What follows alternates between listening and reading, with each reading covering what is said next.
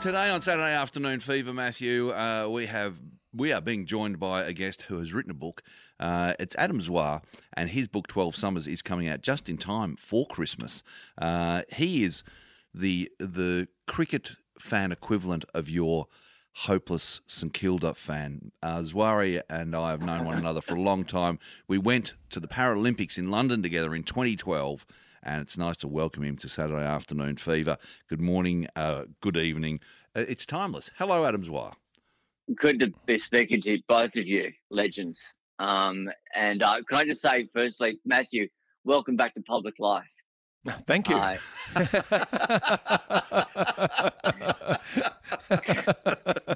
We've been speaking to Adam Zwar. Thanks, mate. Goodbye. Um, yeah, it was a, it was almost a decade long hiatus, and I'm glad that somebody noticed. Yeah, mate. Yeah, I noticed you, went went from being, you know, a much loved stand up to kind of an impresario for a few years, Mm. and um, then you went and had babies, and then now you're back. I've just relieved you're back, and I'm and I'm glad you two are together. What a combo! Thank you very much, Zwari. In the intro, uh, I've only said you know that we went to the Paralympics together, but you're also responsible for so much uh, TV on the ABC, including the Agony Uncles series and the Agony series. Um, of Oh, course, mate.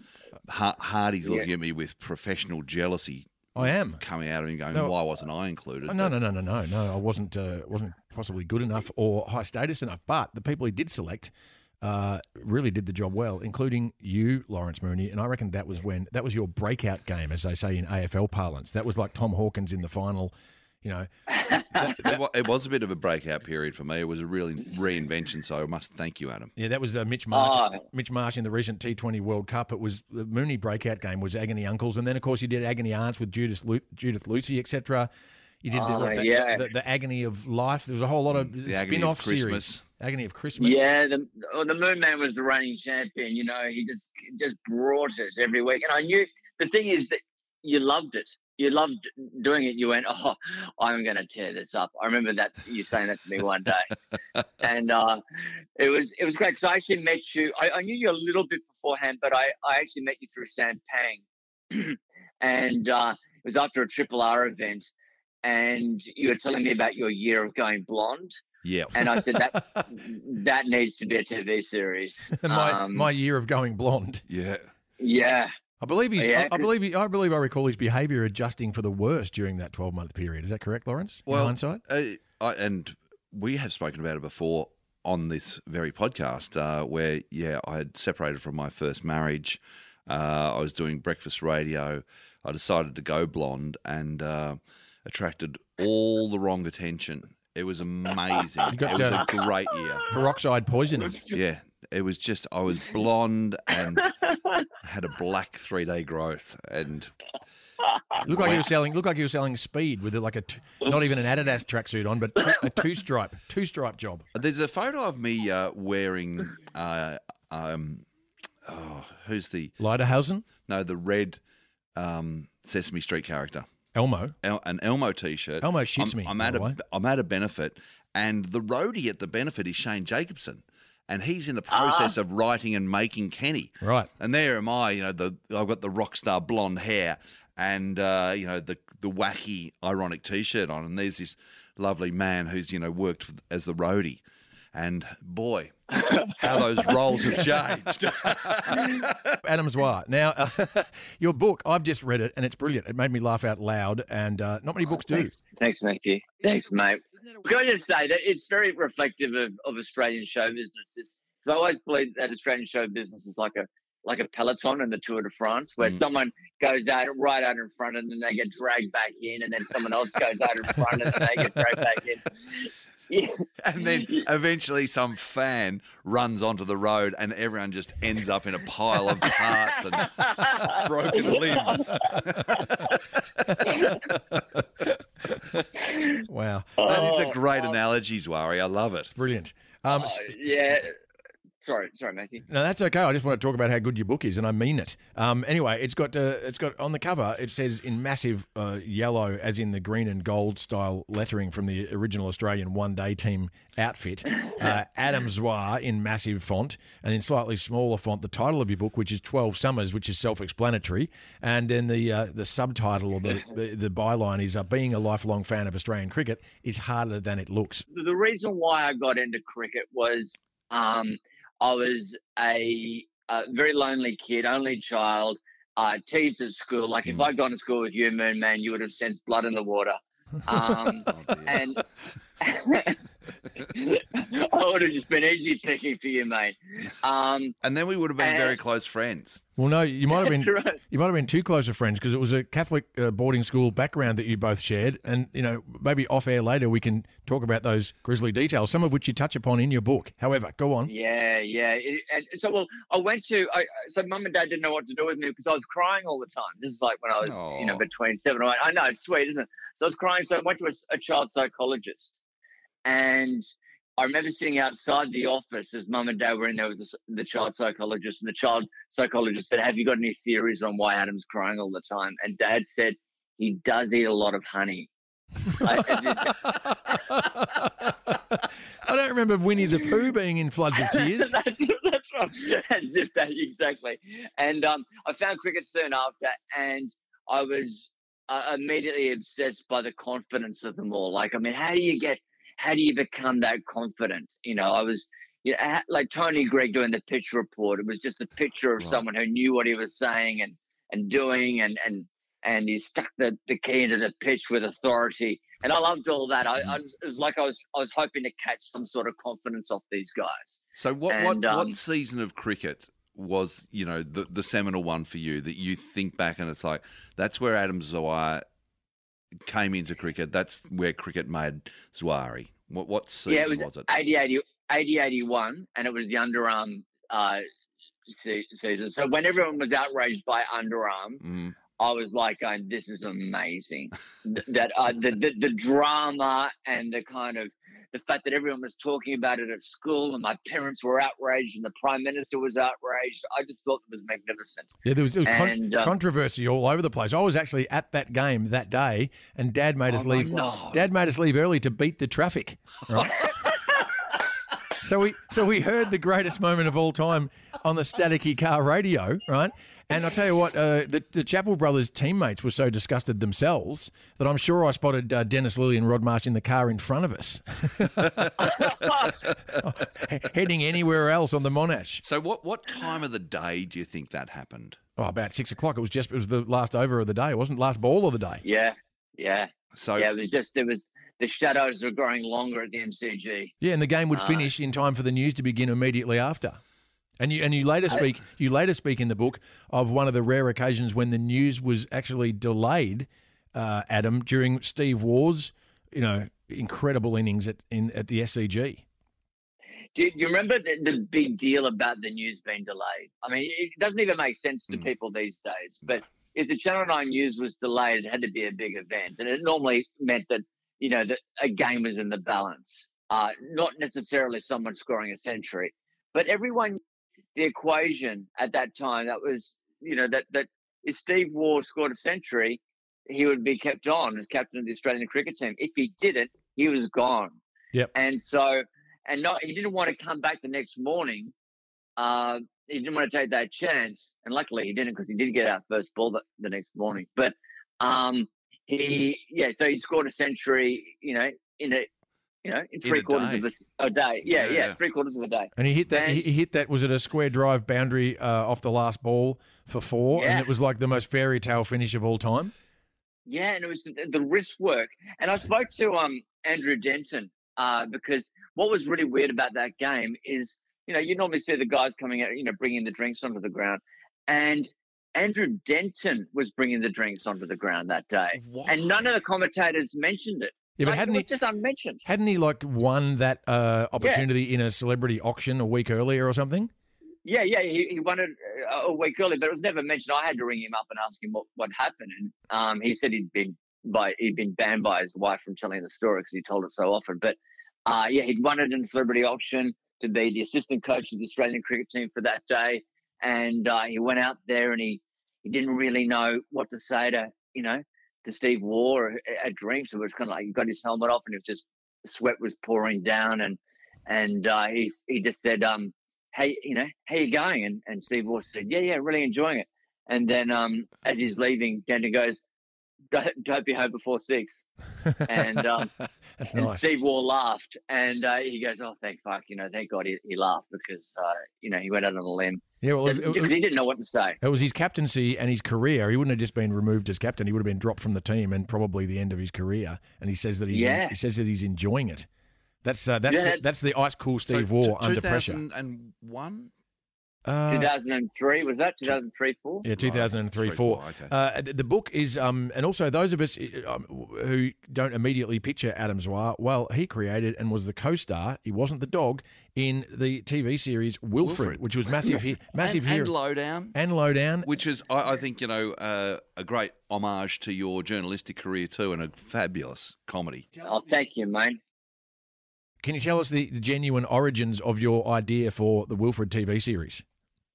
So, um, you- so you, you you were part of that night, Matthew, because you and we've discussed it a little bit since because that was the night I um uh, went, went to Cherry Bar after seeing Powderfinger. Do you remember that? That's right, and uh, yeah, and, and, and Heath, Ledger, Heath Ledger was there. yeah, I love the Cherry Bar. We're great mates with James Young, who runs it. Go on, Lawrence. There's a great book called Playing Tennis with Warren at Jack's. Uh, if you haven't read it, it's a, just a simple Australian memoir, but that's the name of it. But I reckon uh, drinking with Heath at Cherry Bar after Powderfinger is a great name for a memoir, Zwari. Right.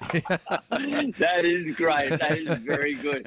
I think you've just uh, given Matthew's next book. Um, well, when I, when I took this girl on a date there, Ah, and we'd, me. we'd been dating, dating a few times. Um, it, the date was nearly kind of uh, derailed very early in the evening because I went to the bar and got drinks, and when I came back, she was uh, on the on the dance floor with the Powderfinger drummer. No, Ah, Um, Jesus. Bloody- but anyway, went back to her place, and uh, she's got a dog. It was half it was half Labrador, half dingo. So picture of that. Oh, yeah. Um, and I'm playing. I'm throwing the dog the ball while she's in the kitchen making a cup of tea, and uh, and then when it comes time, she goes, "Oh, she, he likes you. He likes you. He doesn't really like everyone." I went, "Oh, yeah, that, that's good." She goes, "Oh, that's kind of a good sign." Um, and um, went to the bedroom. The dog came with us, and the dog's just sitting at the end of the bed while we're kind of cuddling. Mm. And he's just looking at me as if to say, "What the fuck are you going to do to my missus?" and um, yeah. and I'm I'm freaking out, a little bit freaking out. I was pretty, I was in a bit of a sensitive spot at the time because my mum had just passed away, and I was like, you know, and I was thinking, I was putting a little too much emphasis on this burgeoning relationship, you know, and um, and I really wanted to work, but the dog was freaking me out, and she was, and she wasn't doing anything to actually, she didn't say. When she said, you Are you uncomfortable with the dog there? And I said, A little bit. She didn't do anything to actually make it easier. And I said, Look, I think I might be, I might go. And she went, okay, no worries. And um, well, the, the Yeah, old, the old uh, canine cockblock. yeah, totally cockblocked by a canine. And then, well, you know, he walked, he walked me out of the door. And Uh, He Yeah, wa- hang- he, he walked you he, he walked you to the door. The dog did. yeah, he goes, yeah, didn't get a chance to naughty boy it, naughty boy, did you? Yeah, naughty well. boy. Uh, and so that, that was the that was the seed of the idea for Wilfred that night. Yeah, so Jason was staying at my place, and the next day we were talking about it. And he, he, he used to like stories of my misfortune. And J- um, Jason, we're and speaking of Jason Gann, the actor who pl- Jason played the dog Wilfred. Yep. Mm. Yeah, we're going to get to Jason Gann. You got a good Jason Gann story, Matthew. So, um, we we uh, so went back to um, yeah, we went to his place, went back to my place, and we talked about it. I said, "You be the dog, I'll be me," and it was funny, and we wrote it. And I did have a feeling that that afternoon as we were writing it that we were onto something. And I thought to myself, "Don't be ridiculous, Adam. It's just a short film. I mean, you can't, you know, you can't make any money out of a short film." But it it did. It kept growing. It just wouldn't stop. You know, it was a it was a soft kind of start, and then um, it just kept growing. And how many uh, series of very fortunate. So two two in Australia and four in America. Yeah, and you got you got no less than Frodo himself, Elijah Wood, to play your role in the American version. Yeah, yeah. I mean, the, the, the issue with the American version uh, is that they had to explain the joke. So you had to have a mental illness. And so I always felt that was a bit kind of, you know, just a bit on the nose. Yeah, yeah. Uh, uh, when you, when Well, you they- say explain the joke, like it, we we just saw a dog, you know, and Yeah. everyone agrees that you know your dog, if it could speak, would say this: smoking Yeah. bongs and uh, rooting the beanbag. Zwari, uh, you are an honourable man, and uh, once you'd written this book, uh, or during the process of writing it, you did actually ring Matthew Hardy because there's this parallel of you know the hopeless fan on the outside wanting to be on the inside, and you know the, the the trajectory of your much loved team with your life. Originally, the book was going to be two thirds me and one third cricket. And then when I had it in the first half, the, the publisher only had one note, and that was more cricket. And I went, Right. oh my god, now we are we are drifting into Matthew Hardy, uh, Nick Hornby territory here. And um, but yeah, I I mean, Saturday Afternoon Fever was was one of like three books I took to America, you know, with me when I went there for five years. So I just I, the, the the depiction of Australiana and growing up and Ernie Sigley on the back of the Ute and all that kind of stuff. um, it, it just meant so much to me, you know, the detail Yeah. and and it always made me laugh. So. Um, So there's this expat connection too to that you know nostalgic bond to Yeah. place. Yeah, that mate, and it's very pronounced when you when you move away. Or definitely for me, anyway. Um, I, I was like, uh, I had no idea I'd be yearning so much for Australia, and you know, I had the the global AFL app, so I used to watch, you know, a lot of football on the weekends, Mm. and just and hearing the crowd at the MCG, it was it did kind of produce a lot of longing. Who knew being an adult was going to be so hard? You know? Know. Even if you're doing well, it's hard, and you are doing well. Can you just tell us? Uh, uh, I suppose in closing, is uh, Lawrence's childhood hero was Timmy Watson, and mine, of course, was Trevor Barker, which half this book is about. But uh, I believe I believe you had a cricketing hero, and your dad helped you meet him.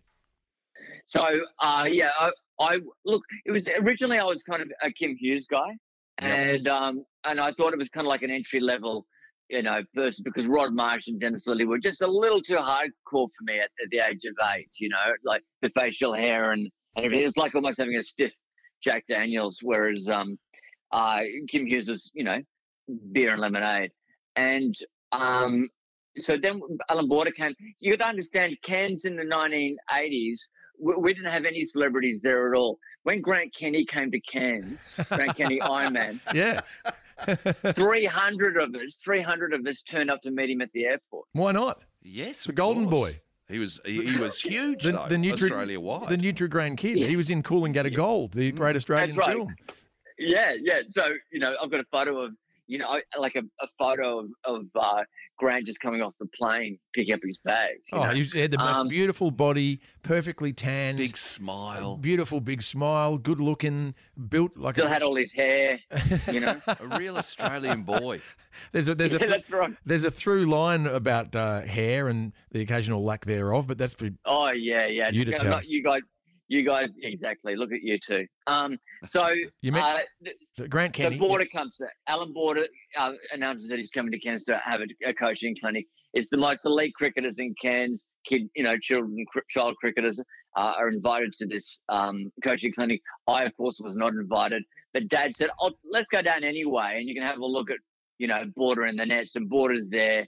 Uh, just standing outside the nets, giving people pointers, and he's wearing those aviator sunglasses and looking very cool and um, and I at lunchtime, every all the kids are off having lunch, and Border's just skulking around.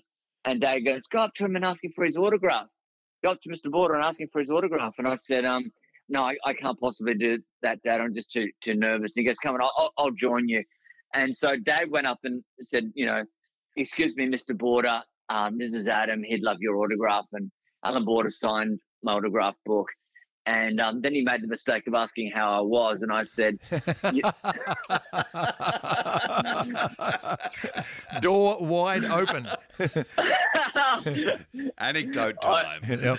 That's it. I, I asked him if he preferred to be called Pugsley or AB because they were his two nicknames. And and then did he, did he miss working as a clerk in the film archive department at BHP? And was his, Because yeah, you, you like me, you you read the player profiles. oh, and the player profiles. and then yeah. you, you memorize every detail, and you're fascinated by every aspect. Like you say, uh, does he miss working? So go on. What else did you ask him? Oh, and then, and then I said, and then I said, is your favourite drink still uh, Tia Maria and milk? But I pronounced it Ty Mariah and milk. Ty And Mariah. that's what's that- Who's he play for? In the book. Yeah, that's, and that's what's in the book. Um, uh, uh, how Dad and Mr. Border laughed, uh, and then uh, like you know this kid right, and then Border tapped me on the shoulder and said I was a good kid. And after that, I was just locked. I was locked in for the next 15, 20 years. Everything Right. the Border did, I was obsessed by. You know, I, I was obsessed by him retiring with an average over 50. That was the most important thing in my life, you know. So I'd write on any innings that he was in, you know, that he was playing. Um, so yeah, that, that's how I got locked into him. Well, you were a good kid, and if AB says so, You are a good kid. we can't argue. You still are. You're a gr- you're, You're you're, a good kid. You're a good kid and you're a great man and you've written genuinely a great book and uh, you can grab it for Christmas. It's called 12 Summers. It's by Adam Zwar. Uh, it's his latest of many uh, creations, all of which are top shelf. This is no exception. Thanks for chatting to us on Saturday Afternoon Fever, Adam Zwar. Thank you so much, guys. Okay, that'll do us, Lawrence Mooney, for today. I am having a ball. So uh, please join us on the next episode and tell your friends. Bring some friends along. Thanks for joining us.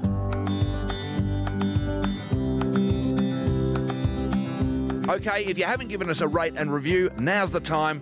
We're counting on you.